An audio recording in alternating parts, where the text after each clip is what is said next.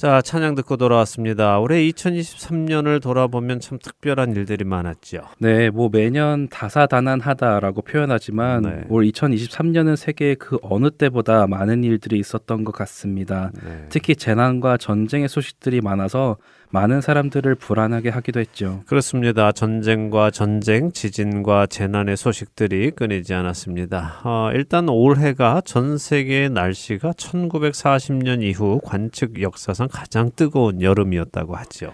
네, 그랬다고 합니다. 이곳 아리조나 원래 더운 곳이니까 잘 못 느끼기는 했지만 네. 그래도 화씨 110도가 넘는 날이 31일 이상 이어졌다고 하죠. 맞습니다. 보통 아무리 더워도 며칠 덥고 또 하루 이틀은 괜찮고 그랬는데 올해는 한 달 이상 110도를 매일 넘는 날이 계속됐죠. 이것은 아리조나뿐 아니라 전 세계적으로 그 예를 찾아볼 수 없는 더위였다고 하는데요. 그러다 보니 더위와 관련된 많은 재난들도 있었습니다. 네, 특히 불이 많이 났죠. 캐나다에서 4월에 시작된 불은 10월까지 무려 7개월간 지속되었고 네.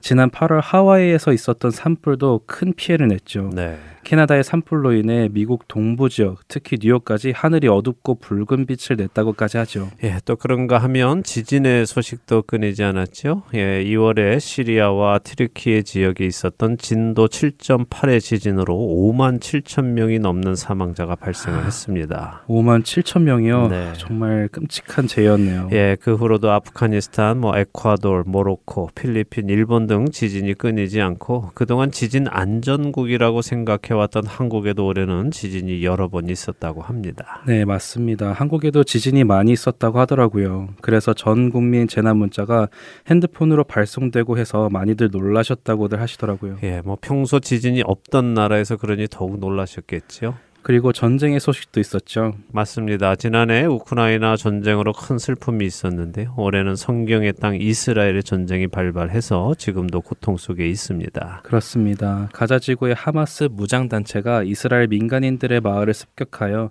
살인과 납치를 시작하며 전쟁이 시작됐습니다. 네. 어떻게 보면 너무 무모한 전쟁을 시작한 것처럼 보여서 답답하기도 하더라고요. 그러게요. 무슨 목적으로 이렇게 많은 피해가 일어날 일을 시작을 했는지 안타깝습니다. 있습니다. 그런데 이런 재난과 재해 또 전쟁의 소식을 들을 때 우리 그리스도인들은 어떤 자세를 가져야 할까요? 사실 이런 소식이 들려올 때 보면 크게 네 가지 반응으로 나타나는 것 같습니다. 네. 첫째는 혀를 차며 안타까워하는 반응이고요. 네. 둘째는 나와는 상관없다는 무반응이 있는 것 같습니다. 세 번째로 교회 안에 있는 반응 중에 종말론이 고개를 들며 예수님이 언제 오신다던가 요한계시록 몇 장이 일어나고 있다던가 하는 반응들이 있죠. 네. 그리고 마지막으로는 말씀 앞으로 돌아가 깨어 준비하는 반응들이 있고요. 예, 맞습니다. 그런 반응으로 나눌 수 있죠. 어, 이런 일이 일어나는 이유를 우리가 생각을 해야 하고 또 이런 일이 일어날 때 성경은 우리에게 어떻게 하라고 말씀하시는지를 기억하고 그 말씀을 따라야 합니다. 먼저 우리가 생각할 것은요. 이런 재난과 재앙이 일어나는 근본적인 이유는 멸망이 아니라 돌이켜 회개하게 하시기 위한 하나님의 은혜라는 것입니다. 이런 재난과 재앙의 소식이 오히려 은혜라고요. 네, 자 생각해 보시죠. 물론 하나님은 이 세상을 심판하실 것입니다. 심판의 날은 반드시 있죠. 그런데 하나님께서 그 심판을 지금 당장 하시기 원하신다면 그렇게 해서 세상을 끝내시고 심판을 하시면 됩니다. 그런데 그렇게 하지 않으시죠? 하나님께서 지금 당장 심판을 하시지 않으신다는 것은 사람들로 하여금 깨어나도록 기회를 주시는 것이며 깨어난 자들이 회개하여 돌이키도록 기회를 주시는 것입니다. 베드로 후서 3장 7절에서 9절을 한번 읽어 주시겠습니까? 네, 베드로 후서요. 네. 네, 베드로 후서 3장 7절에서 9절입니다. 이제 하늘과 땅은 그 동일한 말씀으로 불사르기 위하여 보호하신 바 되어 경건하지 아니한 사람들의 심판과 멸망의 날까지 보존하여 두신 것이니라. 사랑하는 자들아, 주께는 하루가 천년 같고 천년이 하루 같다는 이 한 가지를 잊지 말라.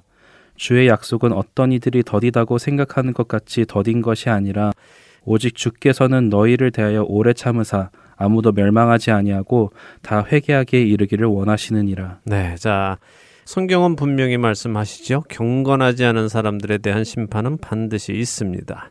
하지만 하나님은 그 심판을 당장 시행하시지 않고 기다리시죠. 왜요? 아무도 멸망하지 않고 다 회개하기에 이르기 원하셔서 그렇다고 하시네요. 그렇습니다. 이것이 하나님의 마음이십니다. 공의의 하나님이시기에 불의한 세상을 반드시 심판하셔야 하지만 동시에 사랑의 하나님이시기에 그들로 회개하여 멸망하지 않도록 길을 열어주시는 것이 우리 하나님이시죠. 이번에는 마태복음 24장을 좀 읽어보죠. 24장 4절부터 13절까지 우리 한 절씩 읽어볼까요? 네, 마태복음 24장 4절부터 읽습니다. 예수께서 대답하여 이르시되 너희가 사람의 미혹을 받지 않도록 주의하라. 많은 사람이 내 이름으로 와서 이르되 나는 그리스도라 하여 많은 사람을 미혹하리라. 난리와 난리 소문을 듣겠으나 너희는 삼가 두려워하지 말라. 이런 일이 있어야 하되 아직 끝은 아니니라. 민족이 민족을 나라가 나라를 대적하여 일어나겠고 곳곳에 기근과 지진이 있으리니 이 모든 것은 재난의 시작이니라. 그때 사람들이 너희를 환난에 넘겨 주겠으며 너희를 죽이리니 너희가 내 이름 때문에 모든 민족에게 미움을 받으리라.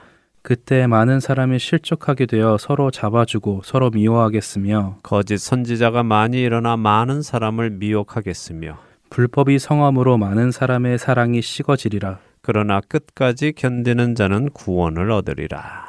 맨. 저는 이 말씀을 읽을 때면 오늘 우리가 사는 시대를 표현하신 것 같아서 긴장이 됩니다. 네. 너무 우리 시대와 잘 맞아 보여서 정말 예수님 오실 때가 가깝다는 생각이 듭니다. 네, 물론 그런 생각이 드는 것은 당연한 일이죠. 실제적으로도 우리는 어제보다 오늘 예수님의 재림이 하루 더 가까이 온 것이니까요. 근데 예수님의 말씀을 잘 보시기 바랍니다. 예수님은 먼저는 사람의 미혹을 받지 않도록 주의하라라고 하시죠.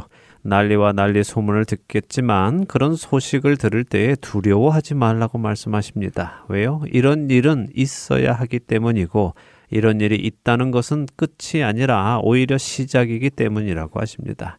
자, 생각해 보시기 바랍니다. 재난의 소식, 재해의 소식, 전쟁의 소식은 사실 예수님 승천하신 이후로 항상 있었던 일입니다. 그렇지 않습니까? 아, 그건 그렇죠. 재해나 재난 또 전쟁의 소식이 없던 때는 없었죠. 네. 그렇다면 예수님은 누구나 예측할 수 있는 늘 있는 이 일을 마치 주님만 아시듯이 말씀하신 것일까요? 아, 그렇지는 않으시겠죠. 그렇죠. 물론이죠. 이런 재난과 재앙과 전쟁의 소식은 사실 언제나 있습니다. 그런데 중요한 것이 있습니다. 그 소식이 점점 더 많으면 많을수록 사람들의 마음이 어떻게 될까요? 더욱 깨어나게 될까요? 아니면 많으면 많을수록 무감각해져 갈까요?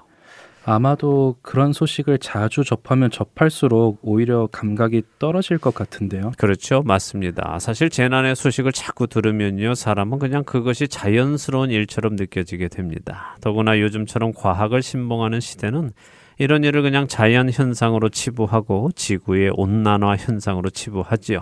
그래서 어떤 해결책들을 내립니까? 지구 온난화를 막자, 뭐 산업화를 막자 하는 식으로 해결책을 내어놓죠. 네. 하지만 이런 해결책은 하나님 없는 해결책이고 인간적인 해결책뿐이지 않을까요? 물론이죠. 하나님을 믿는 사람은 자연 현상까지도 하나님의 통제 안에서 일어난다는 사실을 믿지요. 그렇기에 어느 것 하나 우연이 없고 철저한 하나님의 주권 안에서 모든 일이 일어나기 때문에 이런 일들을 보면서 더욱 주님의 주권을 생각하고 주님께서 말씀하신 것처럼 회개하고 주님께로 돌아가려는 마음을 다잡고 끝까지 내가 믿음을 지켜야 하겠구나 하는 결단을 해야 하는 것입니다. 하지만 방금 우리가 나눈 것처럼 이런 일이 계속 일어나다 보면 우리 마음이 무디어지기 시작하지요.